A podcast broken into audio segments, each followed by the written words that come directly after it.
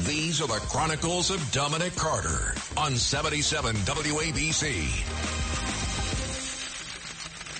The McDonald's worker who was shot over cold fries is brain dead and on life support. Prosecutors said Thursday as a Brooklyn judge ordered the young man accused of uh, shooting him held without bail.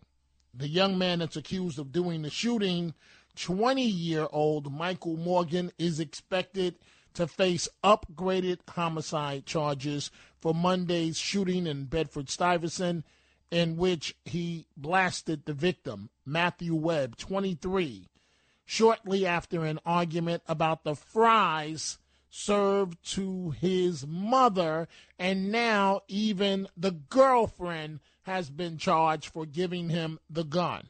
The prosecutor said, and I'm quoting here, Your Honor, the people anticipate a homicide charge on this case. Given the victim is currently on life support, the victim has been transported to Brookdale Hospital and has been brain dead.